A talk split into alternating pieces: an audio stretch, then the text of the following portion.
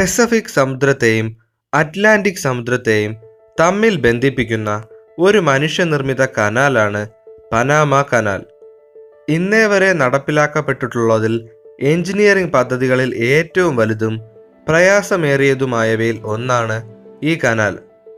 തെക്കേ അമേരിക്കയുടെ തെക്കേ അറ്റത്തുള്ള ഡ്രേക്ക് പാസേജും ഹോൺ മുനമ്പും വഴിയുള്ള ദൈർഘ്യമേറിയ ജലമാർഗത്തെ ചരിത്രമാക്കിയ പനാമ കനാൽ ഈ രണ്ട് സമുദ്രങ്ങൾ തമ്മിലുള്ള ഗതാഗതത്തിൽ വൻ സ്വാധീനം ചെലുത്തി.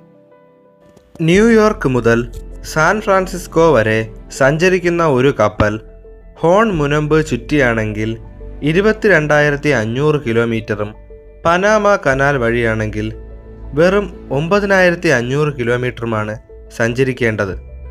പനാമയ്ക്കടുത്ത് ഒരു കനാൽ എന്ന സങ്കല്പത്തിന് പതിനാറാം നൂറ്റാണ്ട് വരെ പഴക്കമുണ്ടെങ്കിലും അത് നിർമ്മിക്കാനുള്ള ആദ്യ ശ്രമം ആരംഭിച്ചത് ആയിരത്തി എണ്ണൂറ്റി എൺപതിൽ ഫ്രഞ്ച് നേതൃത്വത്തിലാണ്. ഇരുപത്തിരണ്ടായിരത്തോളം തൊഴിലാളികളുടെ മരണത്തിനിടയാക്കിയ ഈ പദ്ധതി പരാജയത്തിൽ കലാശിച്ചു. ആയിരത്തി തൊള്ളായിരത്തിന്റെ ആദ്യ കാലയളവിൽ അമേരിക്ക കനാൽ നിർമ്മാണം ഏറ്റെടുക്കുകയും അത് വിജയകരമായി പൂർത്തിയാക്കുകയും ചെയ്തു. ആയിരത്തി തൊള്ളായിരത്തി പതിനാലിൽ കനാൽ പ്രവർത്തനം ആരംഭിച്ചു. എഴുപത്തിയേഴ് കിലോമീറ്റർ നീളമുള്ള ഈ കനാലിന്റെ നിർമ്മാണത്തെ രോഗങ്ങൾ മണ്ണൊലിപ്പുകൾ തുടങ്ങി പല പ്രശ്നങ്ങളും ബാധിച്ചിരുന്നു. കനാൽ പൂർത്തിയായപ്പോഴേക്കും ഫ്രാൻസിന്റെയും അമേരിക്കയുടെയും ഉദ്യമങ്ങളിലായി ആകെ ഇരുപത്തിയേഴായിരത്തി അഞ്ഞൂറ് തൊഴിലാളികളുടെ ജീവനാണ് നഷ്ടമായത്. ആയിരത്തി തൊള്ളായിരത്തി പതിനാല് ഓഗസ്റ്റ് പതിനഞ്ചിനാണ് പനാമ കനാൽ അന്താരാഷ്ട്ര കപ്പൽ ഗതാഗതത്തിനായി ഔദ്യോഗികമായി തുറന്നുകൊടുത്തത്. രണ്ട് മഹാസമുദ്രങ്ങളെ തമ്മിൽ ബന്ധിപ്പിക്കുന്ന മനുഷ്യനിർമ്മിതമായ അന്താരാഷ്ട്ര കപ്പൽ പാതയാണ് ഇത്. പ്രകൃതിദത്തമായ നിരവധി അനുകൂല സാഹചര്യങ്ങൾ മുതലാക്കിയാണ് കനാലിന്റെ നിർമ്മാണം. ശരിക്കും മനുഷ്യനിർമ്മിതമായ അത്ഭുതങ്ങളിലൊന്ന്. ഫ്രാൻസ് ആയിരുന്നു ആദ്യം ഇതിനായി പരിശ്രമിച്ചത്. ഇരുപത്തിരണ്ടായിരം ജീവനുകളും ഇരുപത്തിയെട്ട് കോടി ഡോളറും നഷ്ടമായെങ്കിലും വിജയം കാണാതെ അവർ സംരംഭം അമേരിക്കയ്ക്ക് കൈമാറുകയായിരുന്നു. അമേരിക്കൻ പണവും ഫ്രഞ്ച് സാങ്കേതിക വിദ്യയും പനാമ കനാലിന്റെ കരുത്തായിരുന്നു. ആയിരത്തി തൊള്ളായിരത്തി നാല് മുതൽ ആയിരത്തി തൊള്ളായിരത്തി പതിനാല് വരെയുള്ള കാലഘട്ടത്തിൽ അമേരിക്കയുടെ ഏറ്റവും വലിയ ദേശീയ ചെലവായിരുന്നു പനാമ കനാലിന്റെ നിർമ്മാണം. കനാലിന്റെ നിർമ്മാണ വേളയിൽ പലതരം ആശങ്കകൾ ഉയർന്നിരുന്നു. പനാമ എന്ന രാജ്യം തന്നെ കടലിനടിയിലായി പോകുമെന്നായിരുന്നു പലരുടെയും ആശങ്ക. മകളെ പ്രസവിക്കുന്നതോടെ മാതാവ് മരിക്കും എന്ന തരത്തിലുള്ള പ്രവചനങ്ങളും ഉണ്ടായി. കനാൽ പനാമയെക്കാളും അമേരിക്കയുടെയും യൂറോപ്യൻ ശക്തികളുടെയും ആവശ്യമായിരുന്നു. പനാമയുടെ പരമാധികാരത്തിന് മുകളിൽ അമേരിക്കയുടെ കടന്നുകയറ്റമായും കനാൽ നിർമ്മാണം വിലയിരുത്തപ്പെട്ടു. എന്നാൽ രണ്ടാം ലോക മഹായുദ്ധത്തിന് ശേഷം കപ്പൽ ഗതാഗത രംഗത്ത് സംഭവിച്ച വിപ്ലവകരമായ മാറ്റങ്ങളെ വിജയകരമായി ഉൾക്കൊണ്ടുകൊണ്ട് പനാമ കനാൽ ഇന്നും വിജയകരമായി മുന്നോട്ടു പോകുന്നു. പനാമ എന്ന ചെറു രാജ്യത്തിന്റെ സാമ്പത്തിക വ്യവസ്ഥയുടെ നട്ടല്ലാണ് ഈ കനാൽ. പനാമയുടെ മൊത്തം ദേശീയ വരുമാനത്തിന്റെ എൺപത് ശതമാനവും കനാൽ റവന്യൂ ആണ്. ഭൗമ ഉപരിതലത്തിലെ താഴ്ന്ന ഭാഗങ്ങളിൽ വെള്ളം നിറഞ്ഞാണ് കടലുകൾ ഉണ്ടായിട്ടുള്ളത്.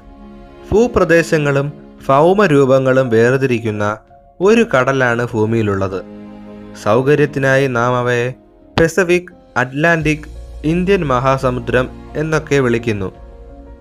രണ്ട് മഹാസമുദ്രങ്ങൾക്കിടയിലുണ്ടായിരുന്ന ചെറിയൊരു തുരുത്തിലൂടെ മനുഷ്യൻ കീറിയ ചാലാണ് പനാമ കനാൽ. വടക്കേ അമേരിക്കയ്ക്കും തെക്കേ അമേരിക്കയ്ക്കും ഇടയിൽ അറ്റ്ലാന്റിക് പെസഫിക് സമുദ്രങ്ങൾ തമ്മിൽ ചേരുന്ന ഭാഗത്ത് ഒരു ഇസ്തമസ് ഉണ്ട്. കടലിൽ മണ്ണ് എക്കൽ പവിഴപ്പാറകൾ എന്നിവ അടിഞ്ഞുകൂടിയുണ്ടാകുന്ന തുരുത്ത് അല്ലെങ്കിൽ കരപ്രദേശമാണ് ഭൂമിശാസ്ത്രത്തിൽ ഇസ്തമസ് എന്നറിയപ്പെടുന്നത്.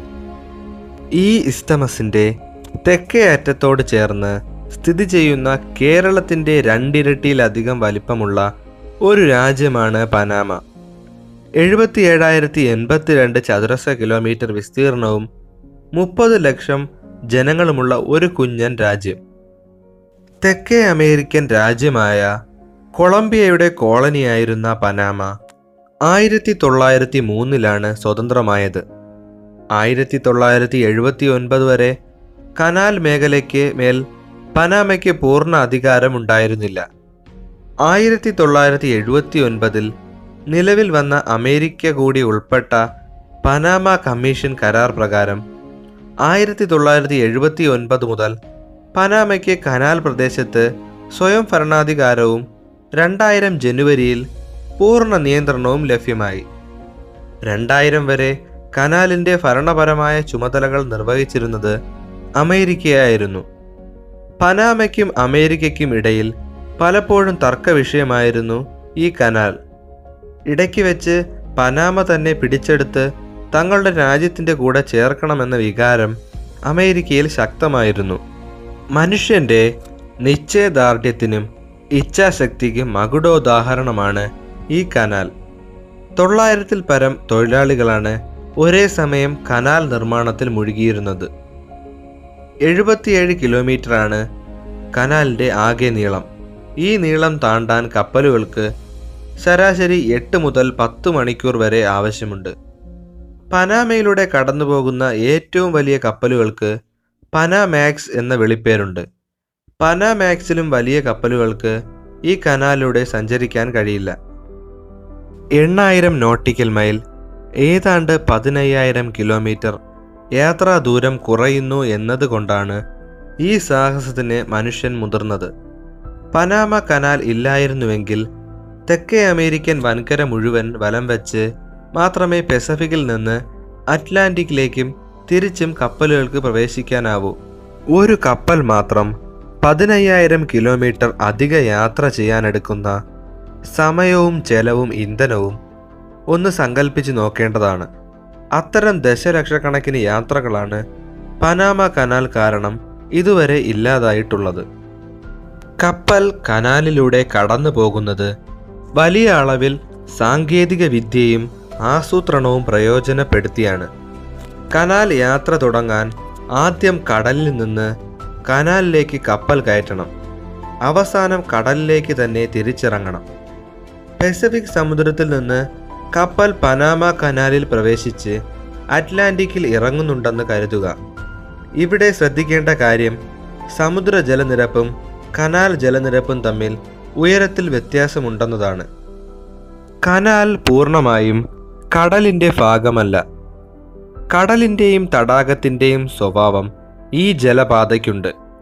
സമുദ്രജലത്തെ അപേക്ഷിച്ച് ലവണ സാന്ദ്രതയിലും പ്ലവക്ഷോഭ ബലത്തിലും കനാലിലെ ജലം വ്യത്യസ്തമാണ്. മാത്രമല്ല കനാൽ സ്ഥിതി ചെയ്യുന്നത് ഒരു പർവത ഭാഗത്താണ് ഇത്തരം വ്യത്യാസങ്ങൾ നിലനിൽക്കുന്നതിനാൽ കടലിനെ അപേക്ഷിച്ച് കനാൽ ഉയർന്ന ജലവിധാനമായി നിലകൊള്ളുന്നു. ഇതുമൂലം കപ്പലുകൾ കനാലിലേക്ക് കയറുമ്പോഴും ഇറങ്ങുമ്പോഴും വളരെയധികം ശ്രദ്ധിക്കേണ്ടതായുണ്ട്. എഴുപത്തിയേഴ് കിലോമീറ്റർ നീളമുള്ള ഈ കനാലിൽ രണ്ട് ഭാഗവും അടയ്ക്കാൻ സംവിധാനമുള്ള മൂന്ന് പ്രധാന ലോക്കുകളുണ്ട്. ഗാറ്റൂൺ പെട്രോ മിഗ്യൽ ആൻഡ് മിറാഫ്ലോർസ എന്നിവയാണ് അവയുടെ പേരുകൾ. കനാൽ മുഖത്തെത്തുന്ന കപ്പലുകൾ കുറച്ചു നേരം അവിടെ നിർത്തിയിടുന്നു. കനാലിന്റെ പ്രവേശന ഭാഗത്ത് ഒരു അറയുണ്ട്. സമുദ്രനിരപ്പിലുള്ള ജലവിധാനമാണ് അവിടെ കപ്പൽ ചേംബറിൽ കയറ്റി ലോക്ക് ചെയ്യുന്നു. പിന്നീട് ഈ ലോക്കിലേക്ക് ജലം പമ്പ് ചെയ്യുന്നു. ഇതിനായി പ്രത്യേകം ഡാം പണിഞ്ഞ് വൻതോതിൽ ജലം ശേഖരിച്ചു വെച്ചിട്ടുണ്ട്. ചേംബറിൽ ജലം എത്തുന്നതോടെ കപ്പലാകെ ഉയർത്തപ്പെടുന്നു. പിന്നീട് കപ്പൽ മുന്നോട്ടെടുത്ത് കനാലിലേക്ക് സഞ്ചരിക്കുന്നു. പിന്നീട് അടുത്ത ഘട്ടത്തിൽ ഇതുപോലെ വേറൊരു ചേംബറിൽ കപ്പൽ പിന്നെയും ഉയർത്തപ്പെടുന്നു. അങ്ങനെ ക്രമമായി ഇരുപത്തിയഞ്ച് മീറ്റർ വരെ കപ്പൽ ഉയരുന്നു. പിന്നീട് തടാകങ്ങളിലൂടെയുള്ള കനാൽ യാത്രയാണ്. കനാൽ മറികടന്ന ശേഷം മറുവശത്ത് കപ്പൽ എത്തുമ്പോൾ വീണ്ടും നിർത്തിയിടുന്നു. ശേഷം കനാലിൽ നിന്ന് ജലം പിൻവലിച്ച് ഉയരം കുറച്ച് കപ്പലിന്റെ മുൻവശം മെല്ലെ കടലിലേക്ക് ഇറക്കുന്നു. അവിടെയും സമാനമായ ചേംബറുണ്ട് കപ്പൽ ക്രമേണ വലിയൊരു താഴ്ചയിലേക്ക് പോകുന്നതായി തോന്നും. ഒന്നിലധികം കപ്പലുകൾക്ക് കനാലിലൂടെ ഒരേ സമയം സഞ്ചരിക്കാം. പക്ഷേ ഒരു സമയം ഒരു കപ്പലിന് മാത്രമേ കയറുകയോ ഇറങ്ങുകയോ ചെയ്യാനാവൂ. കനാലിന്റെ ദൂരത്തിനിടയ്ക്ക് നിരവധി പോയിന്റുകളിൽ കപ്പലുകൾക്ക് നങ്കൂരമിടാനുള്ള സൗകര്യമുണ്ട്. അമേരിക്കയുടെയും മറ്റും വൻതോതിലുള്ള സഹായത്തോടെ പണി കഴിപ്പിച്ച ഈ കപ്പൽ പാതയിലൂടെ അന്താരാഷ്ട്ര കപ്പൽ ഗതാഗതം അനുവദിക്കാൻ പനാമ പ്രതിജ്ഞാബദ്ധമാണ് സൂയസ് കനാലായാലും പനാമ കനാലായാലും അടച്ചിട്ടാൽ യുദ്ധത്തിൽ കുറഞ്ഞതൊന്നും ചിന്തിക്കാനാവില്ല.